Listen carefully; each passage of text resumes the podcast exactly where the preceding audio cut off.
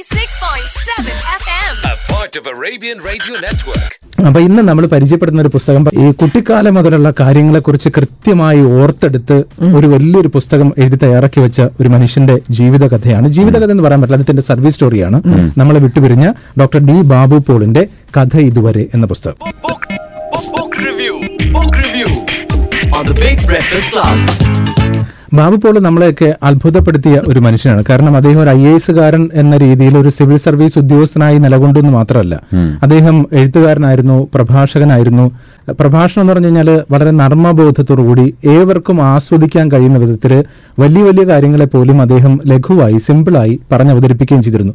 ഒരു service story മറ്റൊരാൾക്ക് വായിക്കാൻ ഒരിക്കലും താല്പര്യം ഉണ്ടാവില്ല. പ്രത്യേകിച്ച് നമ്മുടെ നാട്ടിൽ ഒരു ഭരണത്തിന് കീഴിലുള്ള ഒരുപാട് മന്ത്രിമാരുടെയും ഉദ്യോഗസ്ഥരുടെയും കൂടെയൊക്കെ ഉള്ള ഒരാൾക്ക് എഴുതാൻ ഒരുപാടുണ്ടാവും. പക്ഷെ അത് വായിക്കാൻ രസം ഉണ്ടാവില്ല. ബാബു പോൾ അങ്ങനെയല്ല. ബാബു പോളിന്റെ ഓരോ അധ്യായങ്ങളും ഞാൻ നേരത്തെ സൂചിപ്പിച്ച പോലെ വളരെ നർമ്മബോധത്തോടുകൂടി വളരെ രസകരമായ കാര്യങ്ങളൊക്കെ പറഞ്ഞുകൊണ്ടാണ് അദ്ദേഹം ഇതിനകത്ത് അവതരിപ്പിക്കുന്നത് എന്നെ അത്ഭുതപ്പെടുത്തിയ കാര്യം വെച്ചാൽ ഓർമ്മയാണ്. കുട്ടിക്കാലം മുതൽ രണ്ടാം ക്ലാസ് മുതലുള്ള കാര്യങ്ങളൊക്കെ കൃത്യമായി ഓർത്തെടുത്ത് പറഞ്ഞ് കൃത്യമായി എഴുതി വെച്ചിട്ടുണ്ട്. ആദ്യം ബാബു പോളിനെ കുറിച്ച് പറയാം. പി. എ. പൗലോസ് കോർ എപ്പിസ്കോപ്പയുടെയും മേരി പോളിന്റെയും മകനായി ആയിരത്തി തൊള്ളായിരത്തി നാൽപ്പത്തി ഒന്നിലാണ് അദ്ദേഹം ജനിച്ചത്. ഹൈസ്കൂളിൽ തിരുവിതാംകൂർ മഹാരാജാവിന്റെയും സർവകലാശാലയിൽ കേന്ദ്ര ഗവൺമെന്റിന്റെയും സ്കോളർഷിപ്പോടെ പഠനം. അടിസ്ഥാന ബിരുദം സിവിൽ എഞ്ചിനീയറിംഗിലാണ്. പ്രതിരോധ ശാസ്ത്രത്തിലും വേദശാസ്ത്രത്തിലും ബിരുദാനന്തര ബിരുദങ്ങൾ അറുപത്തിരണ്ടിൽ ജൂനിയർ എഞ്ചിനീയറായി ജോലി പ്രവേശിച്ചു അറുപത്തിനാലിലാണ് അദ്ദേഹം ഐ എ എസ് ആയി പോകുന്നത്. അദ്ദേഹത്തിനോട് പലപ്പോഴും ചോദിച്ചിട്ടുണ്ട് എന്തുകൊണ്ട് എഞ്ചിനീയറിംഗ് നിന്ന് ഐ എ എസ് എന്ന് ചോദിച്ചപ്പോൾ അദ്ദേഹം പറഞ്ഞു എന്നെ എഞ്ചിനീയറിംഗിന് കൊള്ളാത്തത് കൊണ്ടായിരിക്കും. ഞാൻ പിന്നെ ഐ എ എസിലേക്ക് പോയെന്ന. പക്ഷേ അദ്ദേഹം അതിന് ഏറ്റവും ആദ്യം പറയുന്ന ഒരു കാര്യമുണ്ട് ഈ എഞ്ചിനീയറിംഗിന് പോയിട്ട് നന്നായി പഠിക്കുമായിരുന്നു നന്നായി പഠിക്കുന്ന ഒരാൾ തന്നെയായിരുന്നു. അത് ഇതിനകത്തൊക്കെ കൃത്യമായി തന്നെ പറയുന്നുണ്ട്. ആദ്യം ഈ പറഞ്ഞതുപോലെ ഓർമ്മക്കുറിപ്പിലേക്ക് വരാം. ഞാൻ പറഞ്ഞില്ലേ രണ്ടാം ക്ലാസ് മുതലുള്ള കാര്യങ്ങൾ. അത് ഒരു പ്രഭാഷകനായിരുന്നു എന്ന് പറഞ്ഞു. പിന്നെ വീട്ടിൽ അച്ഛനും അമ്മയും അധ്യാപകരായിരുന്നു. അതുകൊണ്ട് തന്നെ ഒരു ഒരു ചിട്ടവട്ടത്തോടു കൂടിയൊക്കെ ഉള്ള ഒരു ജീവിതം പിന്നെ ദൈവിക കാര്യങ്ങളിലുള്ള വിശ്വാസം ഇതെല്ലാം കൂടെ കൊണ്ട് ആ കുടുംബത്തിലെ നല്ലൊരു കുട്ടിയായി വളർന്ന ബാബു പോൾ പറയുന്നുണ്ട് രണ്ടാം ക്ലാസ്സിൽ ആദ്യമായി പ്രസംഗിക്കാൻ പോയതിനെ കുറിച്ച് പഠിക്കുമ്പോ രണ്ടാം ക്ലാസ്സിൽ പഠിക്കുമ്പോൾ ആദ്യത്തെ പ്രസംഗം രണ്ടാം ക്ലാസ്സിൽ വെച്ചാ. രണ്ടാം ക്ലാസ്സിലാണ് ചെന്ന് കയറിയത് ചെന്ന് കയറി മൂന്ന് മാസം കഴിഞ്ഞപ്പോൾ മഹാരാജാവിന്റെ തിരുനാൾ ഒക്ടോബർ ആയിരത്തി തൊള്ളായിരത്തി നാൽപ്പത്തി ആറ് ഒക്ടോബറിൽ അവസാനത്തെ തുലാം. അപ്പൊ എന്നെ അവിടെ സ്കൂളിലുണ്ടായിരുന്ന ഒരു പ്രഗത്ഭനായ മത്സരനിധിയായ ഒരു അധ്യാപകന് തോന്നി. അച്ഛൻ നല്ല പ്രസംഗക്കാരനൊക്കെ ആണല്ലോ ഒരു പ്രസംഗം കഴി കാണാൻ പഠിപ്പിച്ചാൽ ഞാനൊരു കാഴ്ച വസ്തുവാകുമെന്ന് വിചാരിച്ചിട്ടായിരിക്കണം. അദ്ദേഹം പ്രസംഗം പ്രസംഗമൊക്കെ കഴിയി തന്നു. ഞാൻ അത് അവിടെ സദസ്സിൽ കയറിയത് പ്രസംഗിച്ചു എന്റെ ആദ്യത്തെ പൊതു പ്രസംഗം അങ്ങനെയാണ്. ആയിരത്തി തൊള്ളായിരത്തി നാൽപ്പത്തി ആറ് ഒക്ടോബറിൽ അഞ്ചര വയസ്സ് പ്രായം. പിന്നീട് തിരുവനന്തപുരത്ത് വന്ന് മഹാരാജാവുമായിട്ടൊക്കെ നേരിട്ട് പരിചയപ്പെട്ടപ്പോൾ ഞാൻ അദ്ദേഹത്തോട് പറഞ്ഞിട്ടുണ്ട് അങ്ങയുടെ തിരുനാളിനാണ് ഞാൻ ആദ്യമായ ഒരു പ്രസംഗം പറഞ്ഞത്. ആ കൈ പൊലിച്ചു. ഇപ്പോൾ എന്റെ പ്രസംഗം കേൾക്കാനൊക്കെ ആളുകൾ ധാരാളമുണ്ട് എന്ന് പറയുകയും വിനയസമ്പന്നനായ മഹാരാജാവ് എന്നോട് I am honoured I am it is my privilege എന്നൊക്കെ പറയുകയും ചെയ്ത് എനിക്കിപ്പോഴും ഓർമ്മയുണ്ട്. നാലാം ക്ലാസ്സിൽ വന്നപ്പോൾ ഉണ്ടായ വ്യത്യാസം എന്താണെന്ന് വെച്ചാൽ ഉച്ച കഴിഞ്ഞാണ് നാലാം ക്ലാസ് ഉള്ളെങ്കിലും രാവിലെ അമ്മയുടെ കൂടെ അങ്ങ് പോകും. അമ്മ ആ സ്കൂളിൽ തന്നെയാണ് പഠിപ്പിച്ചുകൊണ്ടിരുന്നത്. വരുന്ന ക്ലാസ്സിലായിരുന്നു. അപ്പോൾ ഈ രണ്ടാം ക്ലാസ്സിലും നാലാം ക്ലാസ്സിലും ഒരേ സാറാ കുര്യൻ സാറ് ആ കുര്യൻ സാറ് നാട്ടിലെ ഒരു ജൗളിക്കടക്കാരനും പത്രം ഏജന്റുമാണ് അന്നത്തെ പത്രം ഏജന്റ് എന്ന് പറഞ്ഞാൽ ഈ പത്രം ഇപ്പോഴത്തെ പോലെ രാവിലെ സ്കൂട്ടറിൽ കൊണ്ടിരുന്ന പരിപാടിയോ അതിനു മുമ്പുള്ള സൈക്കിളിൽ കൊണ്ടിരുന്ന പരിപാടിയോ പോലും ഇല്ല. അന്ന് ഞങ്ങളുടെ നാട്ടിൻപുറത്ത് പത്രം വരിക എന്ന് പറഞ്ഞാൽ പതിനൊന്ന് മണിക്ക് മൂന്നാറിന് പോകുന്ന ഒരു ബസ്സുണ്ട്. ആ ബസ്സിൽ നിന്ന് ഒരു കെട്ട് ഒരു അഞ്ചാറോ പത്രമായിരിക്കും നാട്ടിലാകെ ഉള്ളത്. ആ ബസ്സിൽ നിന്ന് ഒരു എയറാണ്. അത് പൊക്കിയെടുത്തോളണം. മഴക്കാലത്താണെങ്കിൽ അവർ നിർത്തി ആൾ കാത്തു നിന്നാൽ കയ്യിൽ കൊടുക്കും. അല്ലെങ്കിൽ അവരറിഞ്ഞിട്ടങ്ങ് പോകും. ആ പത്രം വാങ്ങിക്കുന്ന സമയത്ത് കുര്യൻ സാറിന് ടൗണിലേക്ക് പോകണം. ടൗൺ അടുത്ത് തന്നെയാണ് സ്കൂൾ. അപ്പം അത്രയും സമയം കുട്ടികളെ അടക്കി ഇരുത്തണ്ടേ? അപ്പം ഞാൻ അവിടെ ഉള്ളപ്പോൾ എന്നെയാണ് അത് ഏൽപ്പിക്കുന്നത്. അപ്പോൾ രണ്ടാം ഞാൻ നാലാം ക്ലാസ്സിൽ പഠിക്കുമ്പോൾ രണ്ടാം ക്ലാസ്സിലെ കുട്ടികൾക്ക് കേട്ടെഴുത്ത് മനക്കണക്ക് ഇങ്ങനെയുള്ള ചില പണികളൊക്കെ ആയിട്ട് ഞാനൊരു അധ്യാപകനായി. അപ്പോൾ എന്നെ രണ്ടാം ക്ലാസ്സിലെ കുട്ടികൾ നാലാം ക്ലാസ്സിൽ പഠിക്കുന്ന എന്നെ കൊച്ചു സാർ എന്ന് വിളിക്കും. നമ്മൾ നാലോചിക്കും രണ്ടാം ക്ലാസ്സിൽ നിന്ന് മൂന്നാം ക്ലാസ്സും നാലാം ക്ലാസ്സും ഒക്കെ ഇത്ര കൃത്യമായി ഓർമ്മിച്ച് പറയാം.